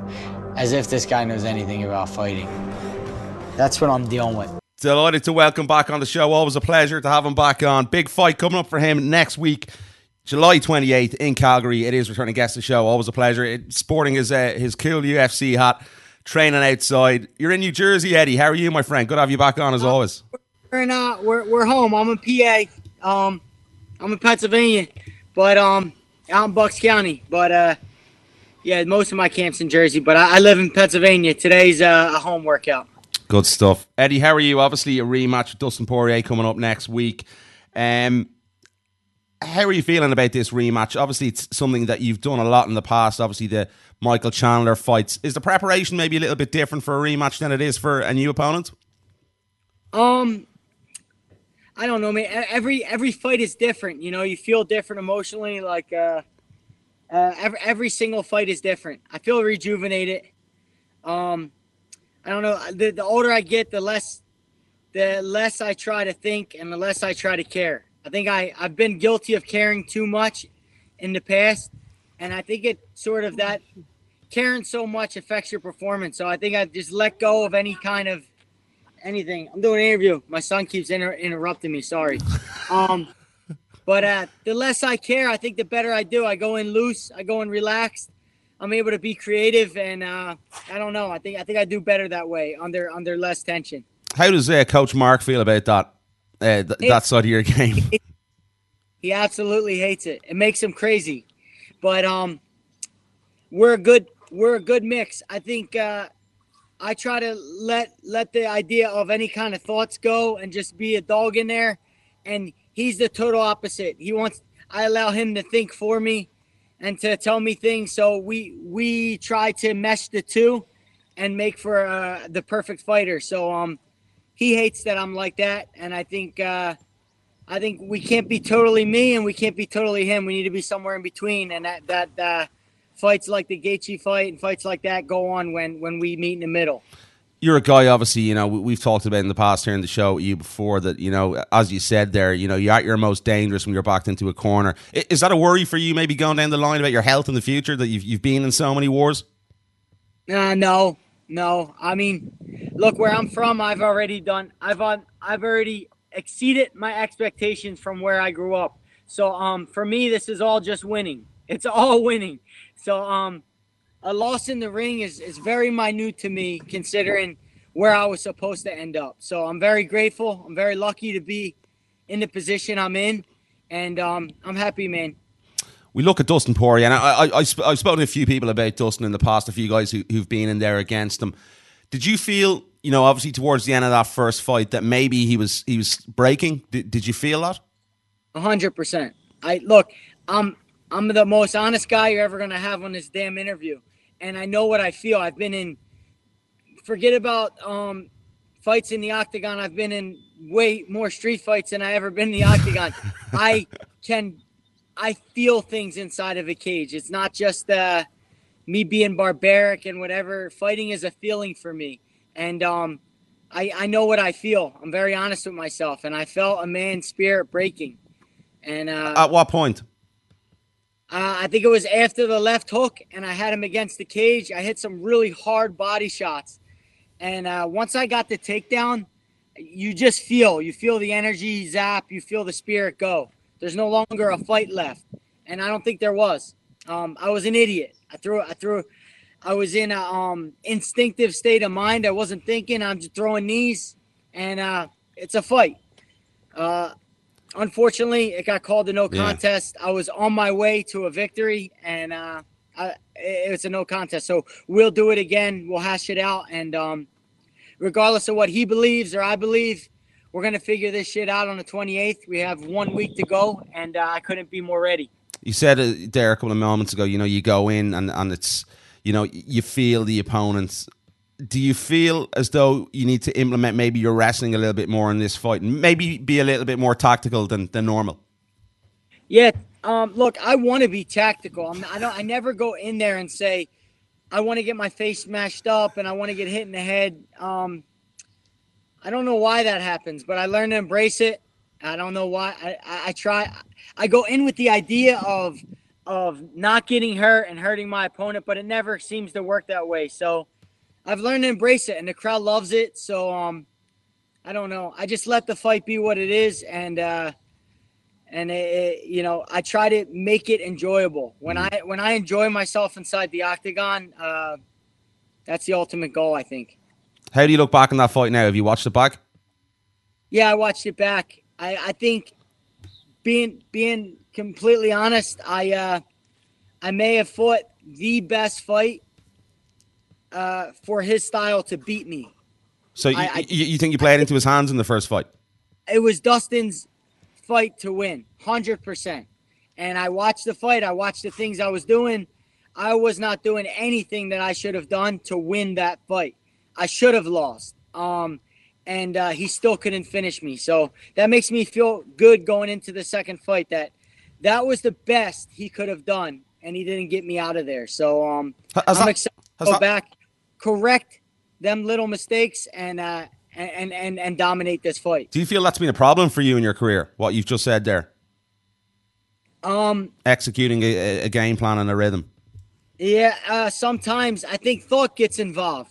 You know, um, sometimes thought and thinking get gets involved, and I've been guilty of that five times in my career. I lost five times, and I've won twenty nine. So um, every once in a while, th- the idea of thought gets in the way, and I and I don't I don't know for some reason I don't trust my instincts, and and I start thinking and I lose, and uh, I, I've assessed this and uh, I went over it in my head and I, I, I correct the mistakes and I win. I win almost every fight I fight. So you look at it as, as a as a weapon almost. It's a weapon. Yeah, it's a weapon. Definitely. Listen, I want to ask you obviously about the, the whole title situation here. Um, we obviously have Khabib as champion. First of all, is that a good thing for you that Khabib is champion? Um. Oh yeah. It's a. It's a definitely a good thing because uh, it's going to be tough for me to get a fight back with Conor. I, I understand the path and the way I have to finish fights in order to work my way back there. I have to do something very dominant against all my opponents to work my way back to to fighting ever getting to fight him again. So um, if he still held the belt, I wouldn't have a chance at a world title shot again. I'd have to fight a lot of guys in front to do that. So beating beating the undefeated Russian, maybe taking on a guy like Nate Diaz who beat Conor, uh, and and doing it in a fashion that no one else has done it, beating them in a fashion no one's done it. That's important right now. That's important to me. So finishing my opponents and doing it dominantly will will get me back to that road. Is it crucial then you make a statement in this fight against Dustin Poirier to get back to that road and put yourself possibly in line to be next for Khabib Nurmagomedov? Yeah, I, I want to go down as the greatest lightweight to do it. I, I've won every single world title in every organization I ever fought, and um, I've lost them as well. I've lost world titles as well, and um, it's just important to get back, to keep training, to trust myself, trust my instincts, my coaches, my teammates, and go back and compete at a high level. And I've been doing it for years, and I and I enjoy it. We look back at the Al Iaquinta fight. Obviously, Al stepped in. and had like four or five different opponents in a week. You know, I think it's given a lot of people in the lightweight division a little bit more confidence that you know you can get out Khabib. He's not this unbeaten uh, freak of a monster that people think he is. Did you see the holes that I saw in his game in that fight against Al Iaquinta? I've seen a lot of defensive mistakes, a lot of uh, when you enter against him, his weight on his back foot, his chin in the air, a lot of very bad, bad defensive striking mistakes. And I've seen a one dimensional sort of wrestler, single leg. Yeah. One single leg. That's it. I I don't think besides the stuff that was done on the cage, the couple things, I just seen out in the open, free range, a single leg shot. So um I've I've fought against craftier wrestlers and I've made I've made a career out of beating a wrestler. So I understand the dynamic and how to fight them. So um I think for sure I'm the best matchup uh for Khabib. And I'm not I'm not campaigning, I'm Mm. not selling the crowd bullshit. I am the best matchup for Khabib considering the style that I fought with my whole career. I am. Do you think, you know, there's obviously the, the talk of Conor and Khabib getting done first of all before anyone else gets an opportunity. Do you see that playing out? Do you see that happening? Because I think we need clarity again, really, in, in the division because it's it's there's not much talk of any other fight for the title outside that one at the moment. I think that's happening. I, I mean, if I had to give my honest opinion, I think that fight's going to happen. I think it should happen. They'll be able to uh, they'll be able to clear up the division a Yeah. little bit. Conor fight Khabib, and then see who comes out on top, and then whoever wins that will be the rightful champion. Well, who comes out on top? Uh, in that fight, Yeah. for, for me, it's a pick 'em. It's an absolute pick 'em, and uh, You're ho- you're hoping Khabib though. uh, I would. For me, Yeah. Conor wins, you know, I'd have to. I'm gonna my path to the title again. When I have to knock out Nate Diaz, show everyone I beat someone he beat.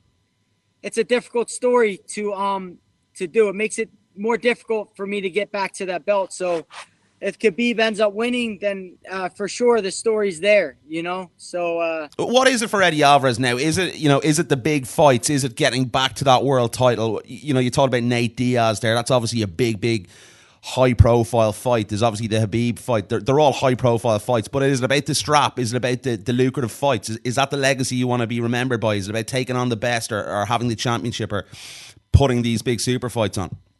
The absolute best um, matchups that fans want to see. I, I joined the UFC.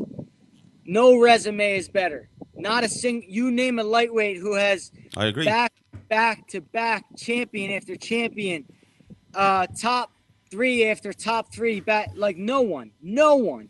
And I try. I try to find someone who's done it. No one. So um, not necessarily so concerned with with uh the record and the things like that. I want to be remembered as when I fought, I fought the best guys in the world. The the the, the fights that fans wanted to see.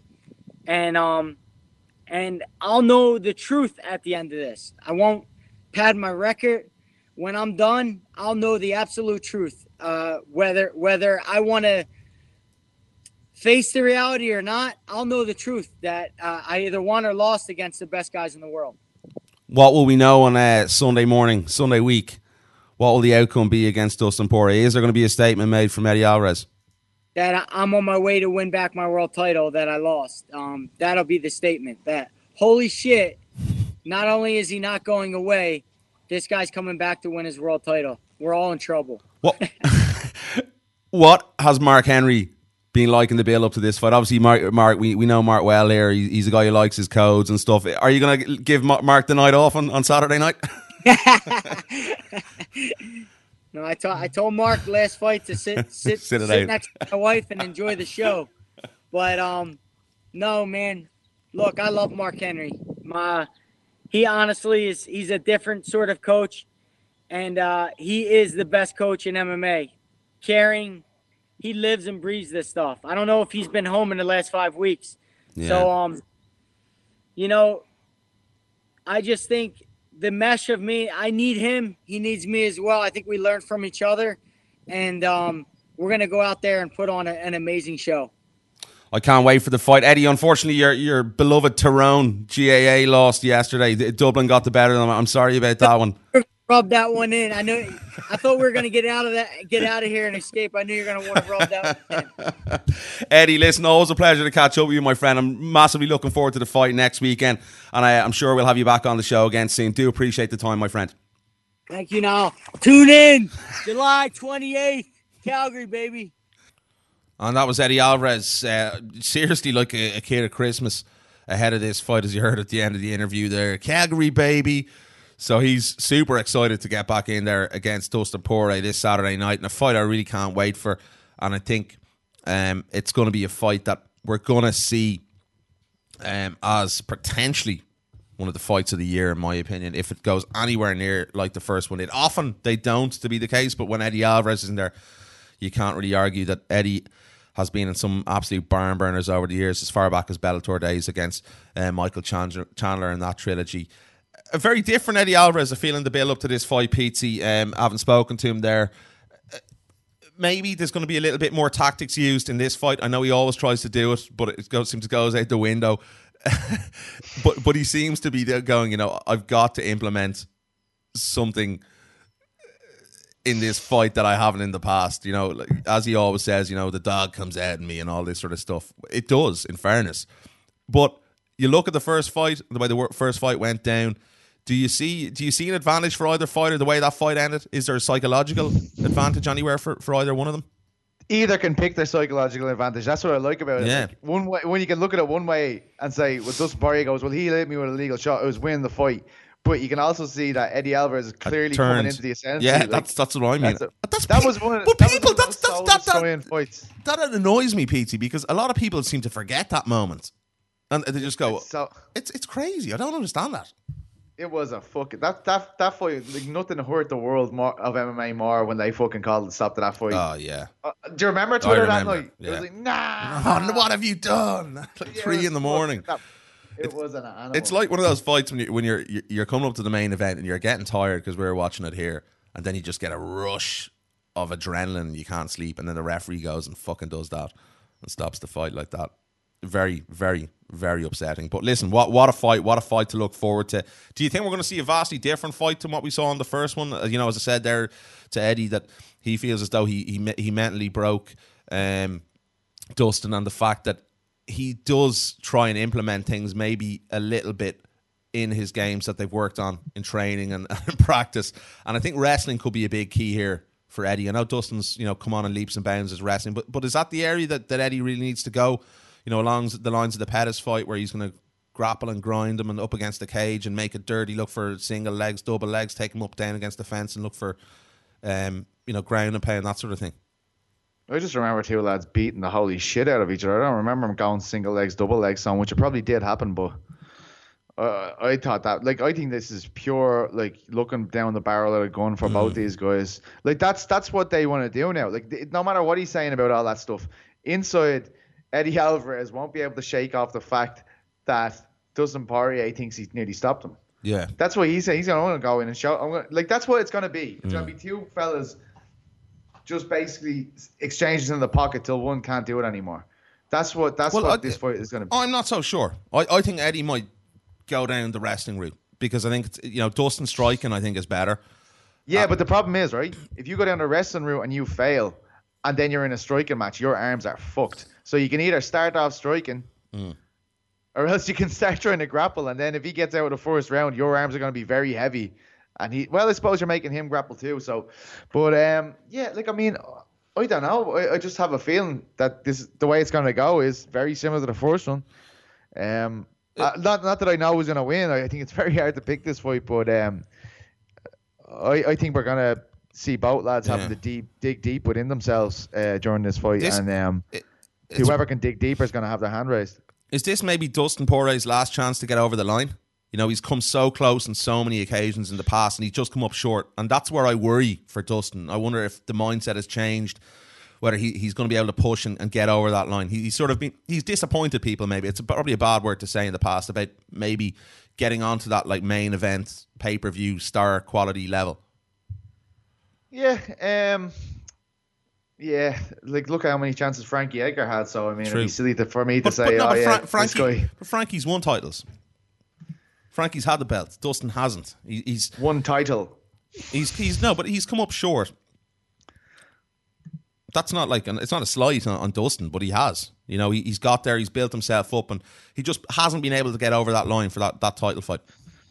Yeah, um, yeah. No, I, I like. I feel like it's it's his chance. Yeah, definitely. But yeah, I, I don't know if I'm comfortable to say it's his last time ever. Like this sport is so weird. You know what I mean? It's such That a fucked true. up sport.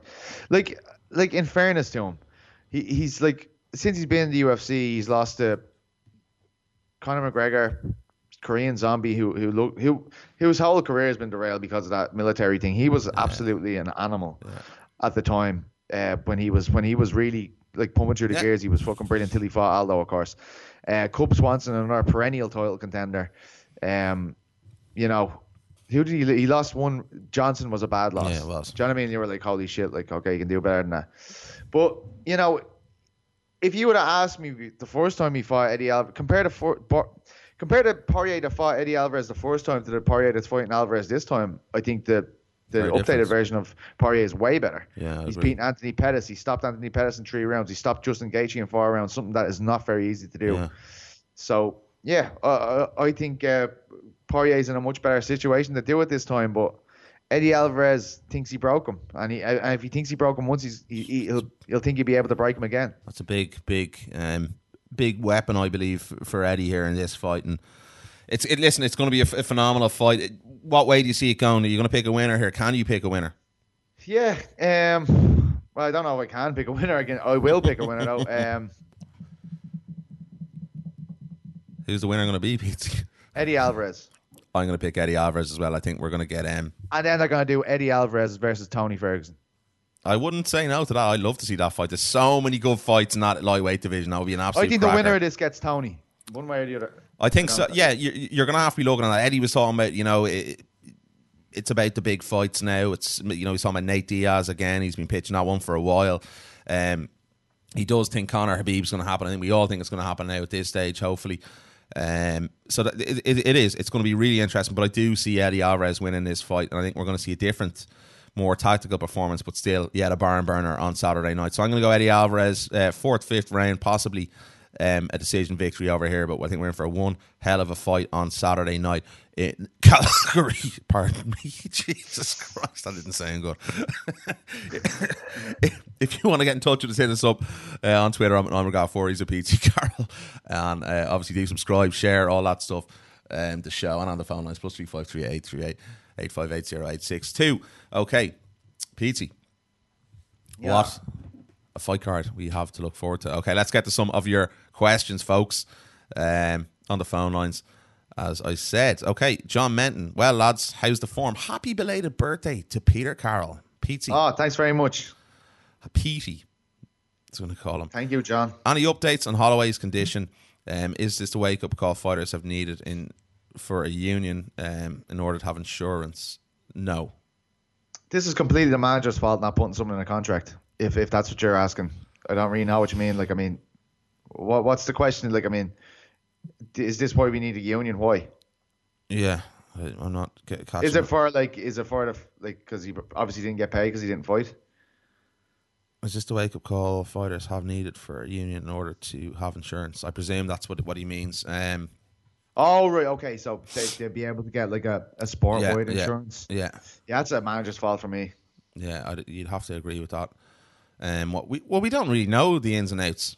Yeah, like that. there's several fields of thought. Some people think he got knocked out the week before he went over. Um, and it just the concussion was just so bad that like you know he was trying to just get through Yeah. it. Look, this fighters do this an awful lot. Um, George St Pierre only recently talked about how he got knocked out just before he fought Dan Hardy, um, and he fought anyway, but it was incredibly dangerous. Um, I asked Joe Right. about that earlier on about Holloway as well. Obviously, it happened to Joe against Poirier. Yeah. Um, so but no, but hang on. Do we know that? We don't know that's what happened. A lot of people think it was just a bad weight cut. Then this, like, he kind of got that Mm. Uriah Faber. Yeah. I mean, sorry, Uriah Hall situation where his heart and his everything started failing. One one thing, the the most, the biggest issue of the whole lot is it's clearly, clearly like, it's clear that Max Holloway is is having trouble getting down to featherweight now. Like he said it himself a while ago with the, all the new uh, protocol that came in that he was struggling and he and he wouldn't be able to keep his belt if that's what they wanted him to do. Um, it's certainly an issue now, and it feels like. I, one thing I was thinking about earlier this week as well is, even though this happened to him, and he couldn't make 55 against Khabib, there's been less talk about Max Holloway not being able to make featherweight than there was about Conor McGregor, who's never missed making featherweight. Yeah, I think that's very that's a, that's that's a very good point. Very very good point. And I think as I was talking to my brother about it just yesterday. Uh, like it just came up, came into my head. I was like, hang on a second.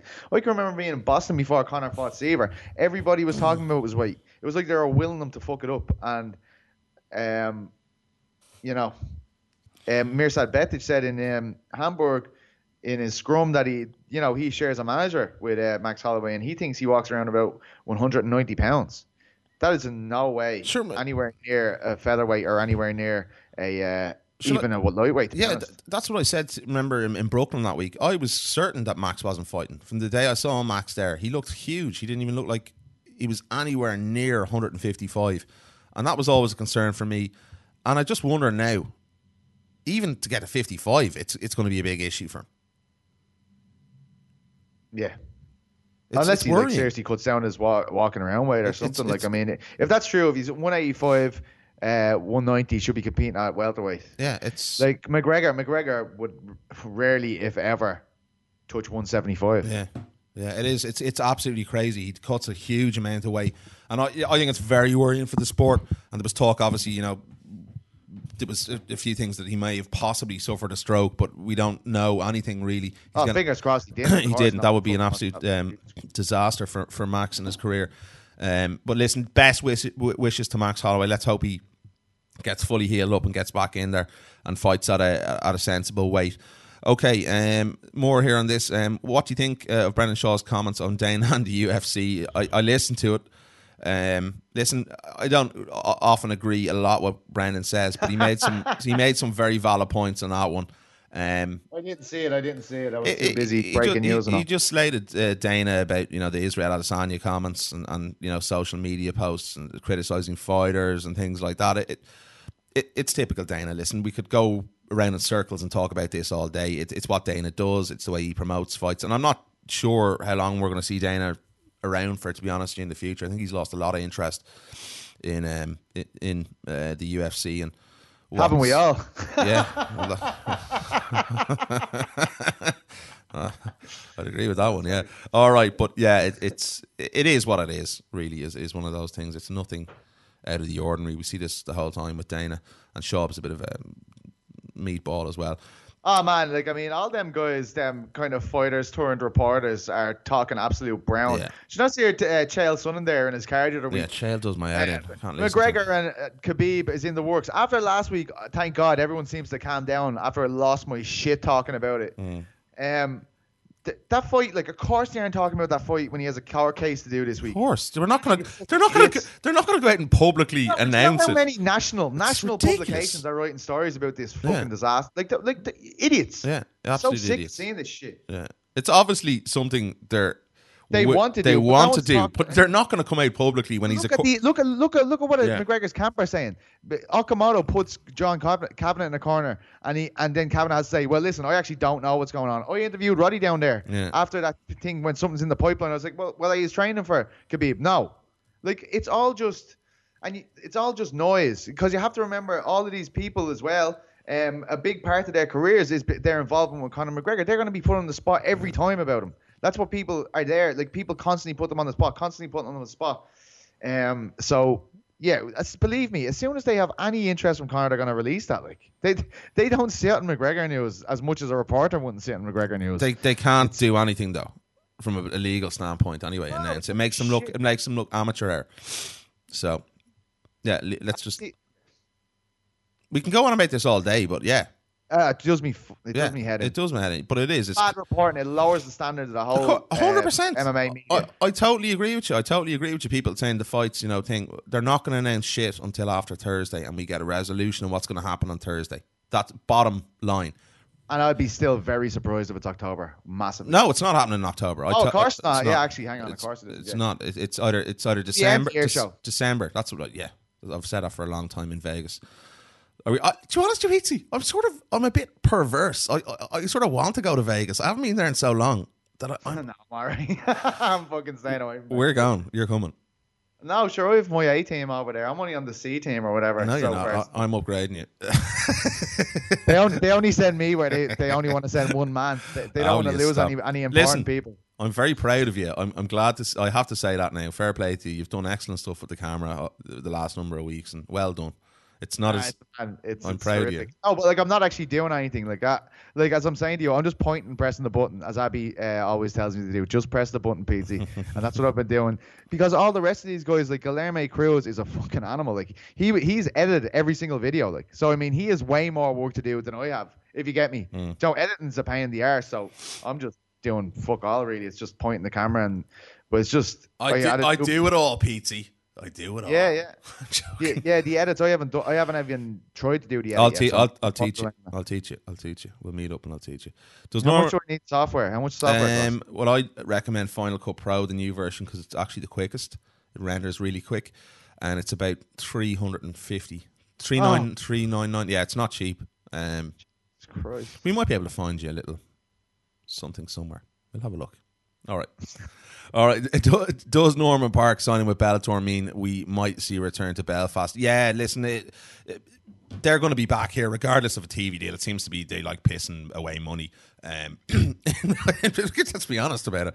They need but a they TV need to, deal. they need to work on their selling out, um, selling venue. Like first of all, I think that's very important. Because when I was over in London when MVP fought, I was like, holy shit, we don't get Bellator crowds like this. Mm. And then and then they're they're investing a lot of money. There's a lot of people like Richard Richard Kiely's uh, Norman Parker, uh, Richard Coyley, sorry, and Norman Parker, just few a few of the people that they're talking at the moment. Um, you're going to see a lot of kind of entry level, like not entry level, but fledgling pros signed as well. But there's varying scales as how they are signed. Obviously, there's different contracts for different people. So yeah, I, I've heard of a few um, very interesting ones in the pipeline. So hopefully, of course, um, everybody's talking about Paul Redmond, but he's still he's still signed to KSW. That would have been absolutely brilliant. Yeah. So Definitely Hopefully. looking forward to seeing Norman get in there. He was actually offered a fight with Rizin as well, which he turned down. Um, I saw the details of that. Um, but yeah, looking forward to seeing. And, and we've daily MVP obviously as well, which has been announced uh, about time. Um, just really need to watch this on. TV. You know what I mean? That's the problem. That is, listen, uh, they're going to have to get over I know. I know. Everybody knows it's a problem. So I'm not. I'm not Yeah, breaking we're, we're not we're, not- we're not going to start talking about that again until we get some more solid substance of them not having a TV deal. They still definitely don't have it. all right, nice one, John. Uh, all right, Farler. Um, Daley MVP rumored to be almost complete. Where and where do you expect to see it? Um, surely be a UK card. Who takes it? Happy birthday, Mister Carroll. Also, Thank you. um, yeah, you'd imagine. Well, maybe not. It doesn't have. Does it have to be in the UK? No, not really. You'd like to think so, but no. I'm just happy that we're seeing MVP get a, a, a bloody legitimate fighter. That's my thoughts on it. Yeah, I, I thought like his last opponent was uh, legitimate and Rickels, but just obviously the different weight division. Like you know, he'd, Mm. he'd only recently kind of gone to welterweight, I think. But um, I was very impressed with that. Um, and I think it's the bad time for Daley to fight him. I think Daley should have taken this fight when MVP first wanted it. Yeah, That how much can we believe that though? How much did, did Bellator not want to make that fight happen at the time? You know, No, like Paul Daley did interviews saying he didn't want to do it. You know, like he was he was in fairness, that was before he fought MacDonald. So I Mm. mean, he was on championship course like a completely. He was it was out of the way. yeah. It was a massive detour, but um, I still I I don't know, man. I think. I don't know. I think I think it's MVP's time now. But like just talking to fighters who aspired, uh, Paul Daley, like he's a lot more than meets the eye. Like a lot of people Yeah. are just saying like he's such like he doesn't look like a tall fella or a big fella, but he's just all fucking steel. That's what everyone's saying to me. Like when he gets a hold of you, like even though he's not a grappler, he's fucking immense strength. So if he can close distance on MVP, which a lot of which Rickels made an awful job of, Hmm. walked off, couldn't do it. Um, if he can close a distance on MVP um, consistently, it'll be a fucking horrible night for him. But um, very interested to see how it plays out. definitely. Um, nice and Farler. Um, will we see Cyborg Nunes in 2018? Yes, I think we've seen some social media stuff. Saw contracts already, yeah. Uh, yeah, do they sign contracts?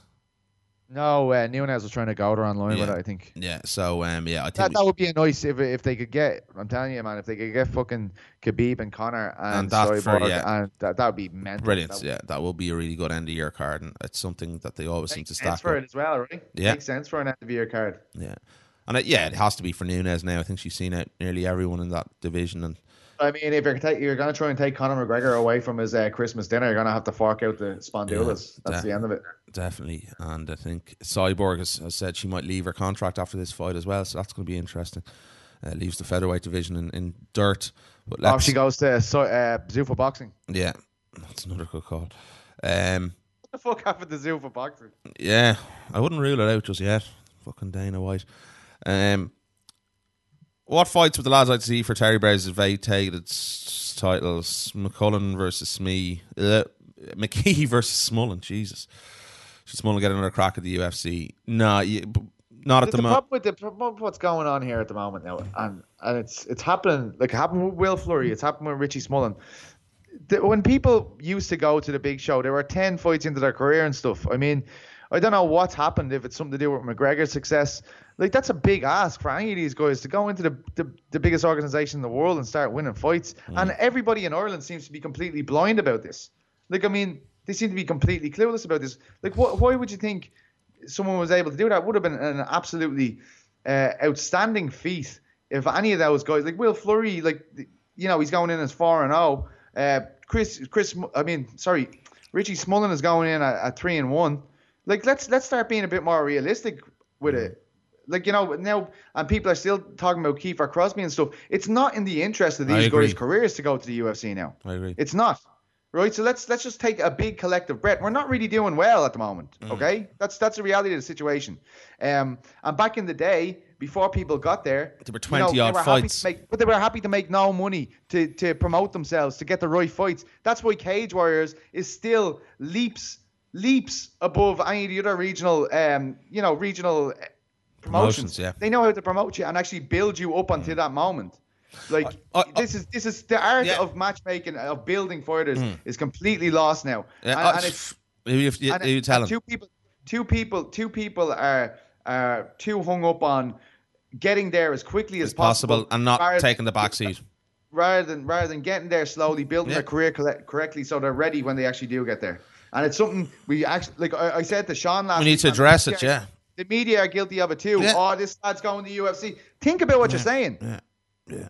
Kiefer Crosbie's four and zero. He looks like a great, great prospect. Four and zero. The best guy he's beaten was two and one, and you just want them in the UFC. Think about what you're saying. It's definitely, you know, I it, it, it, I am fucking dumbfounded when I see people calling for Kiefer Crosbie to, to headline Obama's show. No, it's two well, fights like, in. in fairness, if you want, if you want to do it now, and you get him a UFC veteran that's on the back back end of his career, yeah, do it. But that doesn't mean sign him to the UFC. Mm. Yeah, I agree, If he 100%. beats Colin Fletcher, Fletcher, he There's needs a, few of them. th- There's issues with the matchmaking, massive issues with the matchmaking, massive and issues. the perception, perception Yeah. in general of what what these promotions are. Yeah, exactly, hundred percent. Like, look at BAMMA. Like, okay, right, we go around here all day, but there isn't. These guys are rushing these guys way too quickly. The promotions, it's a vi- it's a vicious circle, and there's a lot of dumbasses in there as well, and a lot of fighters. They, you know, natural sort of thing. Egos are big with a lot of fighters. They think they're a lot better than they are, and they rush to get there. It's the sensible guys who take a slower approach that are going to eventually, I believe, get there in the long run. That aren't getting carried away with themselves as well. I think that's important. But like those go back to the Look, I'll you, matchmaking and the guys look- signing look- these fighters are are. There's a massive problem in the UFC at the moment with the matchmaking and uh, the matchmakers. Yeah. There we go. Okay, let's move it on. A few more on the old Twitter feed. Nice one. Good questions um, in this week.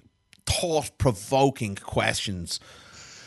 If Alvarez get it done on Saturday night, where does he go from here? Um, with the Tony 155 division being so congested up front, Khabib and Tony. Glad you guys are back this week. Thanks, fellas. Nice one, Tim Sullivan.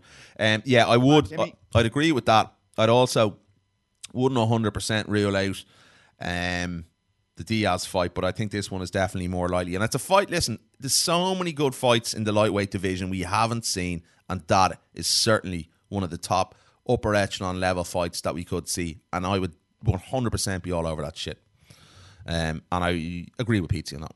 I think that is the most likely fight to see if Eddie Alvarez win because you know if we do get Conor, be a little bit of time out, lots of promotion for that fight. They're not going to want to sit around and wait for um, all day. I think we'll be both be in agreement on that one, Petesy. Yeah, Yeah, no, I agree with you. Yeah. Nice one, Tim Sullivan. All right, Sean Denny. Is the lack of pro European shows affecting fighters' ability to make the jump? Here we go again to the UFC. Is the level of competition big enough in Europe to get the best of talent before they hit the big time? We talked about it just a couple of minutes ago, Sean. I think we need to slow down, um, relax, let these fighters have a little breathing time. And I think the match. I tell you, just just just on that point, um, no, like there is plenty of talent here, but they aren't putting them against each other. But like I mean, I, I said this last week when I was on with Sean. You can understand it with Fleury to a, a greater extent because middleweights. Once you get over middleweight, um, or you are a middleweight, it gets a lot harder to get fights unless you're signing exclusive contracts. So that becomes difficult in, in the heavier weight classes. But I think people are too focused on the end goal at the moment. Too, like they're too focused on one. Oh, if I get my foot in the door with these 100%. guys, I'll be grand. And that's not the unfortunately not, how it's working out at all. Yeah, definitely agree. Definitely agree. Um, yeah, I think you know you, look at Bam like the promoters, especially in a lot of the regional shows. You know, Bar Cage Warriors. They're not guys are getting a free pass to get fights um, against lower level opposition. I think we saw that in the co-main event at BAMMA a number of weeks ago, and it's it, it's not right for the fighters. It's it's just not the right standard or image to set, and it's it's giving them you know false pretense of actually how good they are. And I think that's a major, major worry. But uh, Cage Warriors certainly do not do that, though, as we've seen some absolutely um, fantastic fighters come from there in the last couple of years as well. And the matchups are always, they never shy away from the matchups that should be made. And I'd love, as I said a couple of weeks ago, come on, give Ian Dean a shot in the UFC. Fucking be brilliant. Brilliant. Um, what's the next uh, final one here? Um, we need to get out of here. I have to um, get going. Uh, Graham, uh, what's the story? Thanks, uh, Tim. Um, what's next for Diakiese? Will he get another fight in the UFC? Yeah, I think they'll give him one more. I do. Um, I think if you look at the level of opposition, especially in his last two fights he's fought, um, strange matchmaking again, as we've talked about uh, quite frequently. Uh, it's been a serious topic on the show this week. Yeah, I'd like to see him get one more chance. I'm, uh, am I sure he'll get one? No, I don't know. Um, I know Norman was uh, Parke was sort of giving him a bit of grief on Twitter this week as well. Which you know, I'm not, I'm not, I'm not up with. It. I don't think you should kick a dog when he's down. Way the weaker. Not, to- not the week of, man. That's yeah, it was. It wasn't cool, but um, yeah. Listen, I don't know. I don't know. I'll have to speak to Marc and see what the situation is there. Um, but yeah, I think he, he he's definitely warrants one more shot. And um, but you never know with the UFC. You just don't know. Peter, Yeah, I said it earlier. Yeah, I don't know. Like, I, I don't think it's, I don't think it's something sealed delivered either way. So I don't know. All right, lads. Um, listen, big thanks to Joseph Duffy and Eddie Alvarez stopping by on the show this week. Big thanks to you guys for listening as always. Do catch us on Twitter. I'm Ryan McGrath four. He's a PT Carroll on the phone lines plus three five three eight three eight zero um eight six two. Also, uh, do subscribe to the show, share it, like it all, subscribe, all that shite. And um, PT, Yeah. what have you got coming up, brother? Anthem coming up this week on fighting.com. Um, no, yeah, like every day, you know me, something. Every But I mean, I, I don't really have any um big features or anything that in mind at the moment. So Cool. All right. as it happens, I'm on it. you know. More breaking news. All right. Um, big thanks to Eddie Alvarez and Joe as well, except for Tom Moore on the show this week. So Peter Carroll and Niall McGrath, it is. Good luck tonight. Thanks for tuning in to.